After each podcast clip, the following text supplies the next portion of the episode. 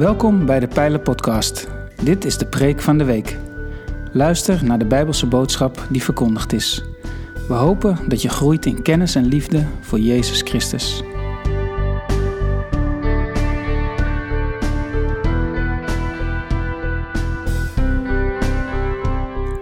In juli en augustus werken we in de Pijler traditioneel met een zomerpreekrooster. Er zijn geen preekseries. Elke dienst staat op zichzelf. In de beschrijving van elke podcast kun je vinden wie er heeft gepreekt en uit welk Bijbelgedeelte. Ik heb boven die woorden heb ik gezet de titel van mijn preek. Maak er je doel van om te leven met een heilige rust. Maak er je doel van om te leven met een heilige rust. Ik wil beginnen met een plaatje. Uh, een vakantiefoto. Gemaakt op het strand van Collevier-sur-Mer. Collevier aan zee in Normandië. Samen met een vriend en onze zonen van tien zijn we daar een lang weekend geweest aan het begin uh, van de vakantie. Een echt mannenweekend. Verboden voor vrouwen. Binnen een kwartier had ik mijn koffers gepakt en zaten we op de snelweg naar Frankrijk. Dat is me nog nooit gelukt. Een Olympisch record. En ja, ik kwam later achter, zeg ik gelijk, anders krijg ik het straks weer te horen. Dat heb ik al gehoord. Ik was wat belangrijke dingen vergeten. maar toch, een mannenweekend. En ik hoopte, we gingen daar niet naartoe uh, voor de zon of voor de rust. Maar ik hoopte dat het weekend, wij hoopten dat het weekend vormend zou zijn voor ons karakter. Karaktervorming dat weekend. Door inspirerende verhalen van moedige mensen. Verhalen over opoffering, over keuzes maken in je leven, om echt ergens voor te gaan. Maar dat soort verhalen, die zijn zeldzaam in de leefwereld van mijn zoon, van mij. En rond het strand konden wij niet omheen. Omaha Beach was een van die vijf stranden waar de geallieerden aan land kwamen. Realistisch verfilmd, misschien heb je die film gezien, Saving Private Ryan, in de openingsscène. Heel indrukwekkend om tot je door te laten dringen hoe rood die stranden hebben gekleurd door het bloed van bevrijders. En toen we over het strand liepen, zagen we die enorme steen liggen. Een groot blok beton, wat de Duitsers ooit hebben neergelegd ter verdediging. En die steen die vertelde ons het verhaal van de 24-jarige Ray Lambert. Een medic uit het Amerikaanse leger.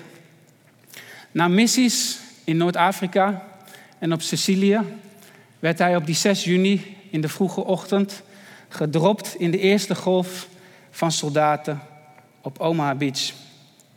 Mortiergranaten die sloegen in, kogels die zuisden langs hem heen. En met gevaar voor eigen leven deed deze man zijn werk. Ik heb ook een foto nog erbij geplaatst van Ray. Hij redde militairen die bijna verdronken. Gewonde mensen gaf hij verband of morfine. En Ray bracht ze in veiligheid door ze te verslepen achter dode lichamen van gesneuvelden of achter metalen barrières. En toen hij op een gegeven moment bezig was met iemand te redden uit zee, toen werd hij tegen de bodem van de zee geslagen door een keiharde klap van een voertuig uh, waarvan de laadklep openging. En toen hij daar op de bodem lag van de zee, sprak hij een dank, een schietgebed uit naar God. Of die het leven zou willen sparen van die persoon die hij probeerde te redden. Het voertuig verplaatste zich. En ze kwamen het water weer uit. En toen zag hij die steen liggen. Hij zag die steen liggen. En daar zette hij het eerste veldhospitaal op, op dat strand. Achter die grote steen. En met schotwonden in zijn lichaam, en met de gebroken rug, werkte hij verder.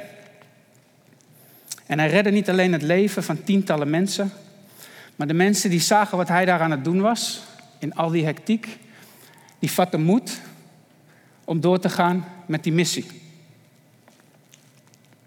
Uiteindelijk verloor hij zijn bewustzijn op dat strand. Wat een broederliefde. Wat een opoffering. Wat een held, Ray Lambert. En het zijn precies die drie dingen die ook samenkomen in het slot van het briefje dat Paulus heeft geschreven. Voor de christenen in Thessaloniki. Macedonië en Griekenland zouden we zeggen. Paulus is oprecht onder de indruk van hun onderlinge liefde. En toch spoort hij ze aan. Ga door. Ga door. Vermeerder. Dat is karaktervorming. Wat Paulus doet. Daar ging hij gewoon mee verder. Ook al was het op afstand. Ik wil met jullie dat stukje lezen.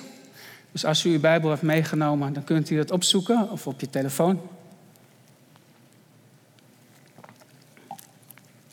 De eerste brief, 1 eh, Thessalonicense,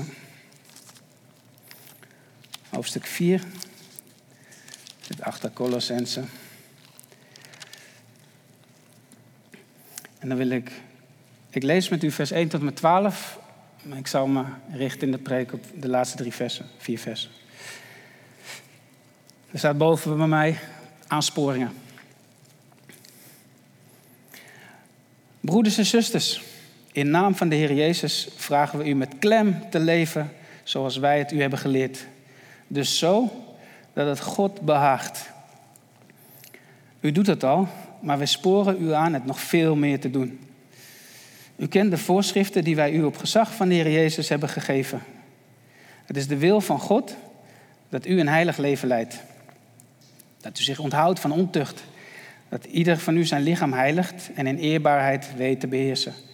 En dat u niet zoals ongelovigen, die God niet kennen, toegeeft aan uw hartstocht en begeerte.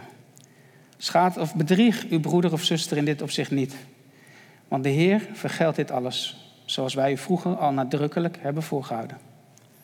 God heeft ons niet geroepen tot zedeloosheid, maar tot een heilig leven. Dus wie deze voorschriften verwerpt, verwerpt niet een mens, maar God die u zijn heilige geest geeft. Over de onderlinge liefde hoeven wij u niets te schrijven. Want u hebt zelf van God geleerd hoe u in liefde met elkaar moet omgaan. U doet het al met alle gelovigen in heel Macedonië. Maar, broeders en zusters, wij sporen u aan het nog veel meer te doen. En er een eer in te stellen in alle rust uw eigen zaken te behartigen en uw eigen brood te verdienen. Dat hebben wij u opgedragen, opdat u een eerzaam leven zult leiden in de ogen van hen die niet tot de gemeente behoren en u van niemand afhankelijk bent. U heeft het woord van de Heer gehoord, lieve mensen. Stel er een eer in rustig te zijn. Of zoals de Engelse vertaling, een Engelse vertaling zegt, aspire to live quietly. Make it your ambition to lead a quiet life. De Bijbel die roept ons met klem op om een rustig leven te leiden. Dat zijn Gods persoonlijke woorden voor jou, voor mij deze morgen. En het heeft helemaal niks te maken met lege agenda's of met lange vakanties die veel te snel voorbij vliegen of met de afwezigheid van lawaai. Integendeel, het gaat om groei in een levenswandel die heilig is, waar God vreugde in vindt. Leef met een heilige rust. Dat is wat ik tegen jullie zeg vanmorgen. Wat ik tegen jullie mag zeggen. Leef met een heilige rust. En in vers 9 tot met 12 wordt dat heel concreet zichtbaar in drie dingen. Ik heb ze al genoemd. Liefde voor broeders en zusters. Werklust. en reputatie. Liefde voor broeders en zusters, werklust en reputatie. Ik wil dat vanmorgen met jullie verkennen, kijken wat Paulus daar precies mee bedoelt en dan kijken hoe dat kan raken aan ons leven. Liefde, werklust en reputatie. Laten we eerst eens kijken naar liefde. Naar de liefde. Leven met een heilige rust betekent dat je bezig bent met het beoefenen van liefde. Dat klinkt nog niet eens zo, zo gek. Paulus gebruikt heel consequent het Griekse woord agape in zijn brief. Zeker zeven keer. Maar over wat voor soort liefde heeft hij het eigenlijk? Zijn dat opborrelende gevoelens? Als je iemand leuk vindt, als je verliefd bent? Nee. Is dat een uh, gepassioneerde liefde voor je hobby? Voor je zeilboot misschien? Voor je bloementuin? Ook niet. Nou, wat dan wel? Agape-liefde is interpersoonlijk. Het is een liefde waar iemand ervoor kiest om een ander lief te hebben. En die keuze om een ander lief te hebben, die is nooit gebaseerd op je eigen behoeftes. Dan, dan zou het weer egoïsme zijn. Begrijp je nu al een klein beetje beter waar, eh, waar Paulus mee bezig is?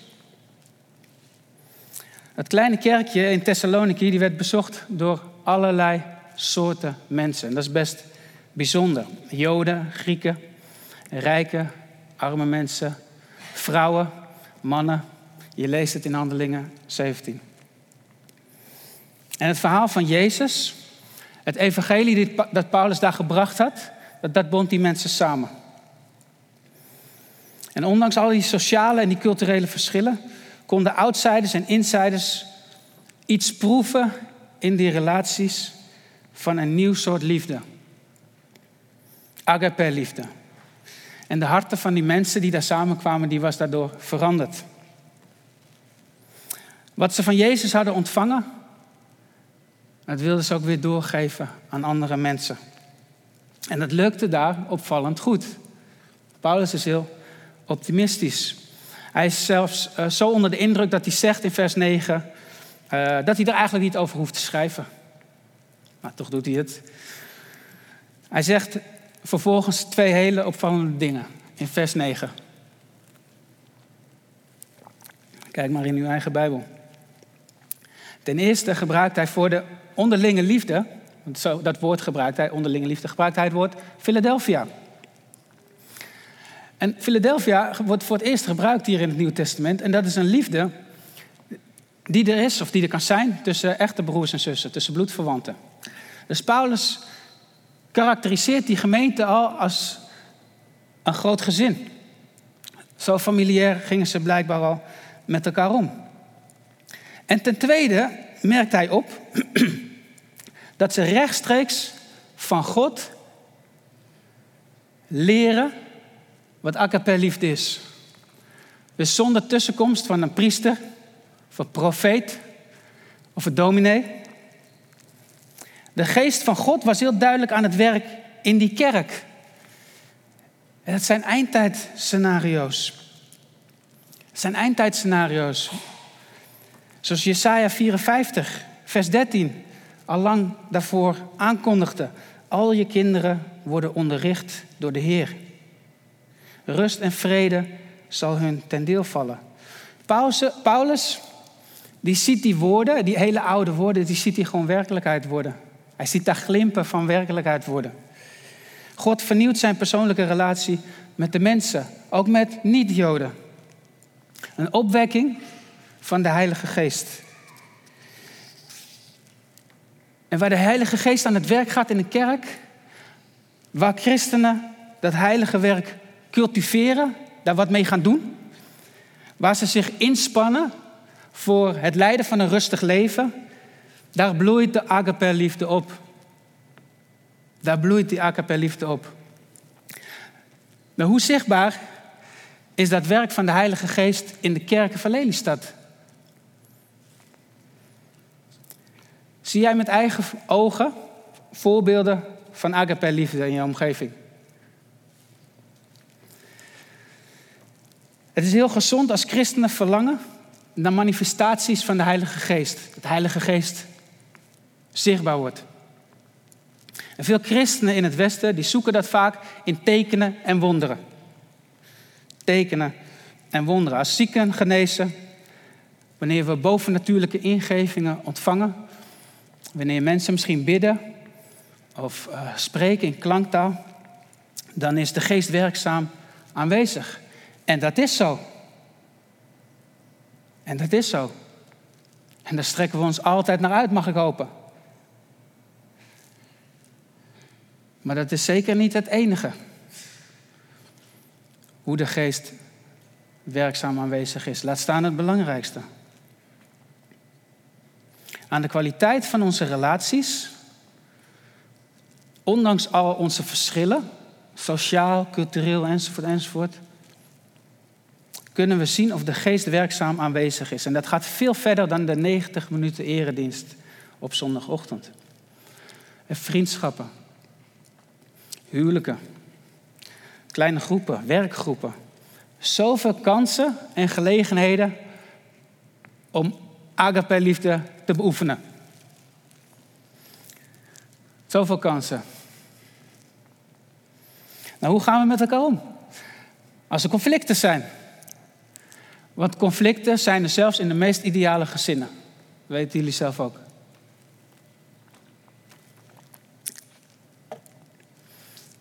Ontdek je dan in die gevallen dat jouw eigen hart is veranderd? Dat je milder bent geworden naar andere mensen? Of dat je misschien eindelijk eens eerlijker naar jezelf kunt kijken? Dat je daartoe in staat bent. Of dat je misschien sneller kiest voor vergeving. Een keuze maken. Wie echt wil groeien in het leiden van een rustig leven, die weet zich afhankelijk van God. Want voor hoofdstuk 4 moet je eens horen wat Paulus dan bidt. Hij schrijft het op en hij spreekt die gebeden uit. Hij zegt, mogen de Heer uw liefde voor elkaar en voor ieder ander groter maken, zodat uw liefde even overvloedig wordt als onze liefde voor u. Mogen de Heer u door die liefde kracht geven, zodat u zuiver en heilig voor onze God en Vader zult staan wanneer onze Heer Jezus komt met al de zijnen. Amen. De kerk waar niet gebeden wordt, is ten dode opgeschreven.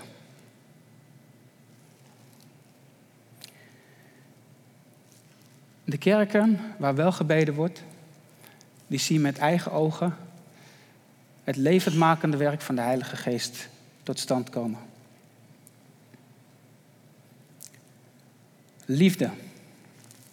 Het tweede kenmerk van een rustig leven leiden is werklust. Werklust. Gemotiveerd zijn om te werken. En dat klinkt misschien tegenstrijdig, maar dat is het niet. En Paulus die benoemt die schijnbare tegenstrijdigheid ook in zijn brief. Hij kiest in vers 11 voor twee woorden die elkaar in letterlijke zin tegenspreken. In onze Bijbel staat er dan eer en rust. voor de taalliefhebbers, zo'n stijlfiguur noem je een oxymoron. En dat is net zoiets als uh, oud nieuws uh, of publiek geheim. Maar hij gebruikt die twee woorden. Hij zegt eigenlijk letterlijk zoiets als Train jezelf voor die gouden plak en word de beste persoon die zich kan stilhouden op de achtergrond. En dat is opvallend. Want als je een gouden plak hebt gehaald, of zilver of brons, dan kan je uitkijken naar het podium, naar de aandacht en ook naar de erkenning voor al je inspanningen. Niet naar een stille aftocht en die tegenstrijdigheid die gebruikt Paulus ook om zijn punt hier te maken. Als je een rustig leven wilt leiden, een leven waarin God vreugde vindt, dan zul je moeten werken. Dan kun je geen luiaard zijn, lieve mensen.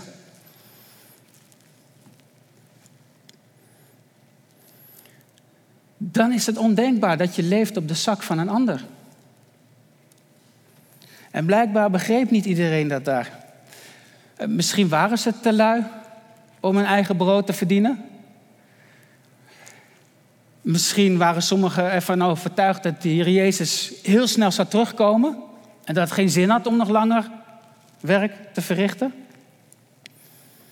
De rekening werd in ieder geval betaald door anderen, letterlijk en figuurlijk. En dat was een serieus probleem, want na 1 Thessalonicense komt 2 Thessalonicense. Die schreef Paulus daar vlak achteraan. En dan komt hij weer terug op dit punt, over werklust. En dan is hij nog geïrriteerder. Dan moet je horen wat hij dan zegt. Hij zegt met meer scherpte, we horen dat sommigen van u hun werk verwaarlozen. Dat ze zich niet nuttig maken, maar zich slechts onledig houden met nutteloze bezigheden. In de naam van de Heer Jezus Christus dragen wij dergelijke mensen nadrukkelijk op rustig hun werk te doen en hun eigen brood te verdienen. Punt. Het profiteren ten koste van andere christenen, dat was eigenlijk al erg genoeg. Maar het bijkomende probleem was dat dit groepje bekend ging staan om hun nutteloze bezigheden. En nutteloos mag je ook vertalen met bemoeiziek. Of overbodig. Of overdreven. Kortom, je verdrijft je tijd met dingen die buiten jouw eigen verantwoordelijkheden liggen. Dat is wat je doet. Maar zo groeien we niet in een leven van heilige rust, lieve mensen.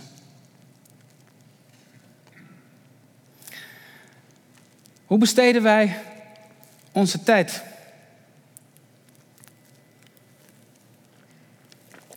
Wat voor werk vindt onze hand om te doen? Hoe waardeer jij jouw werk eigenlijk? Of jouw werkzaamheden? Of je er nou geld voor krijgt of niet. Hoe waardeer je dat? Er is een professor in de economie en de sociale wetenschappen, Arthur C. Brooks. En meneer Brooks die zegt er iets interessants over. Hij beweert dat het geheim van opbloeiende mensen niet zit in geld, maar wat hij dan noemt verdient succes. Moet je horen wat hij dan zegt. Hij zegt, verdient succes betekent dat het vermogen, sorry, verdient succes betekent het vermogen om op een eerlijke manier waarde te creëren. Niet door het winnen van de loterij, niet door het erven van een fortuin, niet door het ophalen van een bijstandsuitkering. Het betekent niet eens geld verdienen. dan zegt hij, verdiend succes is het creëren van waarde in ons leven of in het leven van anderen. Laat dat eens op je inwerken, lieve mensen. Verdiend succes is het creëren van waarde in ons leven of in het leven van anderen. Het is dus niet gek, vind ik, dat in heel de Bijbel, van Genesis tot en met openbaring, positieve woorden klinken over werk, over werkzaamheden. En andersom, wie niet wil werken, die kan rekenen op kritische woorden. Spreuken 14, vers 23 zegt bijvoorbeeld: Elke inspanning levert iets op. Loze praatjes, die leiden enkel tot gebrek.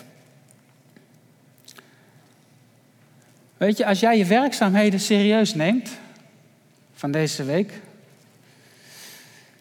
dan maak je heel concreet wat Jezus bedoelt als hij zegt: heb je naast lief als jezelf.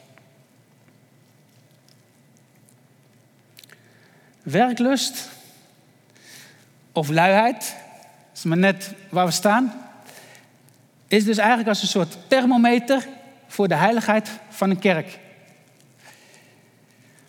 Nou, wil jij groeien in een leven van heilige rust?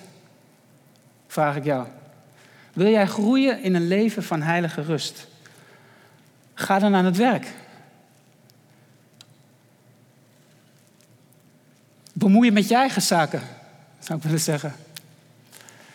In je gezin, buiten de deur.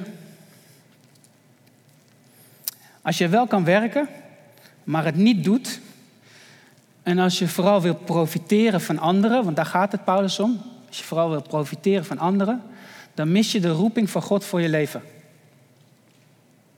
En dan heb je maling aan de voorschriften van Jezus, die hij ook maar doorgeeft. Natuurlijk gaat dit niet op voor mensen die noodgedwongen thuis zitten vanwege ziekte of moeilijke omstandigheden. Maar voor de rest, get back to business. Het koninkrijk van God, ik moet daar altijd om lachen als ik wel eens met mensen spreek, die 65 oud zijn. Het koninkrijk van God kent geen pensionado's. Ja, denk daar maar over na. Ja. Het koninkrijk van God kent geen pensionado's. En als je al vrije tijd hebt, en dat hebben we gelukkig, denk dan ook eens na hoe je dat besteedt. Denk goed na hoe je dat besteedt. Sociale media, op, zich, op zichzelf niks mis mee, dat, maar dat zijn prima stimulansen voor het creëren van nutteloze bezigheden waar Paulus het over heeft. Allerlei nieuws komt op je af. Je kent de context vaak niet eens goed. We kunnen er vrij weinig aan doen. Het politieke onrust in Afghanistan. Een aardbeving op Haiti. Een of andere dubieuze transfer van Feyenoord naar Ajax. Hoeveel tijd besteden wij aan trending topics die ons nooit persoonlijk zullen raken? Aan discussies waar we eigenlijk gewoon helemaal niks van af weten. Hoeveel tijd besteden wij eraan?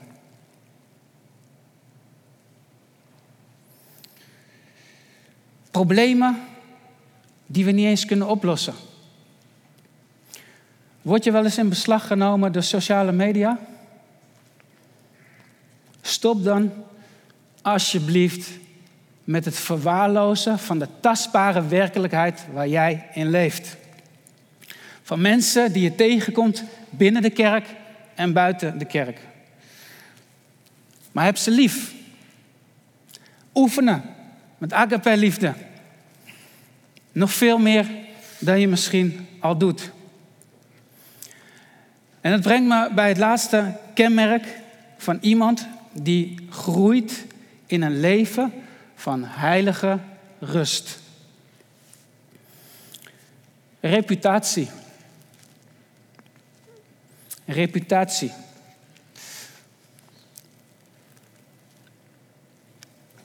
In vers 12 onderstreept Paulus waarom hij wil groeien in agape liefde en waarom hij houdt van zijn werk.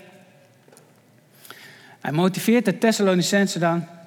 Dan zegt hij, opdat u een eerzaam leven zult leiden in de ogen van hen die niet tot de gemeente behoren, van de outsiders. Paulus die legt een heel belangrijk verband tussen reputatie en evangelisatie. Reputatie en evangelisatie. Een krachtig evangelisch getuigenis kun je maken of breken met je reputatie. En dat geldt natuurlijk voor iedereen die een boodschap uitdraagt en anderen wil overtuigen. Voor bedrijven, voor mensen. Een krachtig evangelisch getuigenis kun je maken of breken met je reputatie. Gelukkig stonden ze in heel Macedonië goed bekend. Want ze leefden daar met enkele tientallen mensen in die kerk, Thessaloniki, in een, stad met uh, honderdduizend inwoners. En niemand van die mensen die komt opeens zomaar tot geloof. Bam, uit de lucht vallen. Ik ben, ik ben gelovig, ik ben overtuigd. Niemand. De meeste mensen die horen van Jezus door vrienden of bekenden. Ze horen van de kerk. Misschien brengen ze een keer een bezoekje. Op een verjaardag of op de werkvloer raken ze misschien een keer aan de praat met een christen. Hé, hey, zo gek zijn die christenen nog niet. Valt best mee. Begrijp niet alles precies, al die overtuigingen, maar oké. Helemaal wanneer ze zien wat agape liefde bij christenen teweeg kan brengen. Dan gaat er wat vanuit. Onze reputatie is belangrijk. En Paulus, het weten jullie, die deed altijd zijn stinkende best om zijn reputatie gewoon goed te houden. Met woorden in zijn brieven. Als er, ergens, als er weer roddels rondgingen, moest hij zich soms heel fel verdedigen. Maar ook met daden. Op een gegeven moment is hij wat ouder en dan neemt hij afscheid. Staat in Handelingen 20. En dan, zegt hij, en dan neemt hij afscheid van een kerkje daar in de feesten. Dan zegt hij het volgende. Hij zegt, geld of kleding heb ik van niemand verlangd. U weet wel dat ik eigenhandig heb voorzien in mijn levensonderhoud en dat van mijn metgezellen. In alles heb ik u getoond dat u de zwakken zo, door hard te werken, moet steunen. Zo moet je de zwakken steunen. Indachtig de woorden van de Heer Jezus, die immers gezegd heeft: Geven maakt gelukkiger dan ontvangen. Vind je de reputatie van de kerk belangrijk? Boeit het jou hoe andere mensen naar je kijken? En dan bedoel ik dat zoals Paulus dat bedoelt, op een positieve manier. Omdat het te maken heeft tussen dat verband van evangelisatie en reputatie. Is er in ons hart überhaupt een verlangen dat mensen God leren kennen? Door een fris en een eerlijk evangelisch geluid.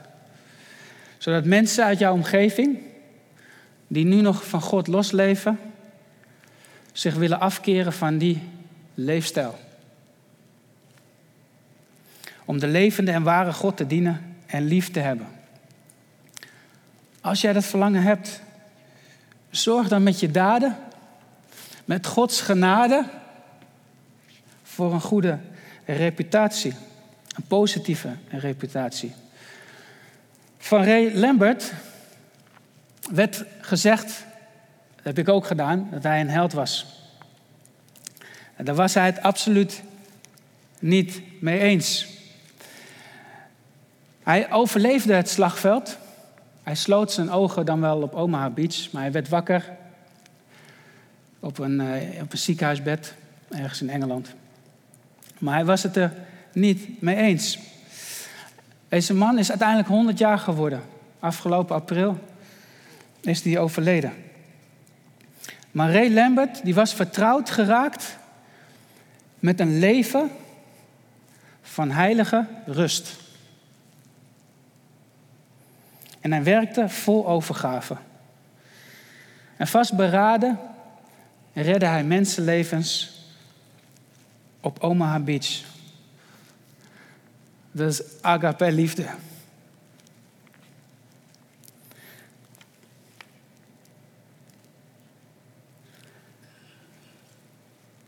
Met gevaar voor eigen leven sleepte hij mensen van het strand af. Hij bracht ze in veiligheid achter het grote blok beton. Lieve mensen, voelen wij enige urgentie om mensen te wijzen op de rots van ons bestaan? De hoeksteen waarachter je veilig kunt schuilen. Jezus belichaamt het leven van een volmaakte, heilige rust. Zijn dood en opstanding die overstijgen de diepte en de rijkwijde van Omaha Beach. In de luwte van Jezus Christus kom je tot leven. Kom vandaag bij Hem. Ik nodig je uit, kom vandaag bij Jezus. Kijk naar Hem. Vertrouw jezelf aan Hem toe, lieve mensen. Vertrouw jezelf aan Hem toe. En als je dat al doet, leef dan iedere dag van je leven iedere dag van je leven om Hem te eren. Dat zijn we verschuldigd. Dat zijn we Hem verschuldigd. Dat zijn we verschuldigd aan mensen zoals Ray Lambert. Dat zijn we verschuldigd aan al die mensen die daar op het strand hebben gestreden voor ons, voor onze vrijheid. Dat zijn we dus des te meer verschuldigd aan Jezus Christus. God is genadig. Amen. Ik wil met jullie bidden. Kort gebed. Zullen we dat staan en doen met elkaar als gemeente?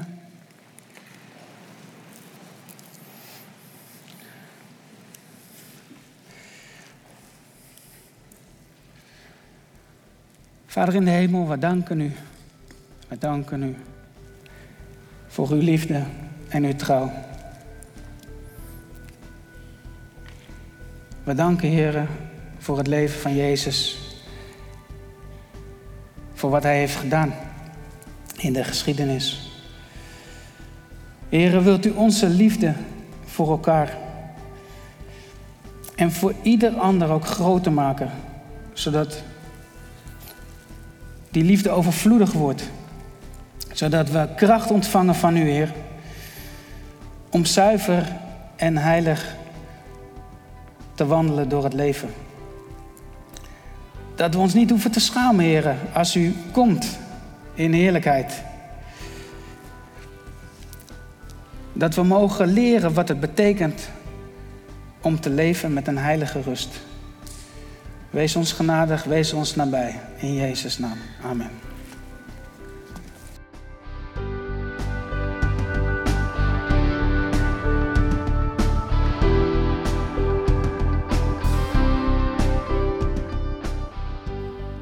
Bedankt voor het luisteren naar deze aflevering van de Pijlen Podcast, Preek van de Week. Heb je vragen naar aanleiding van deze preek? Stel ze. Dat kan via een e-mail naar onderwijs.pijler.nl.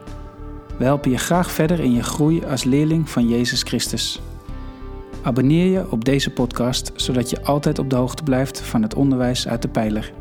Goede week gewenst, ga in vrede, want God is nabij.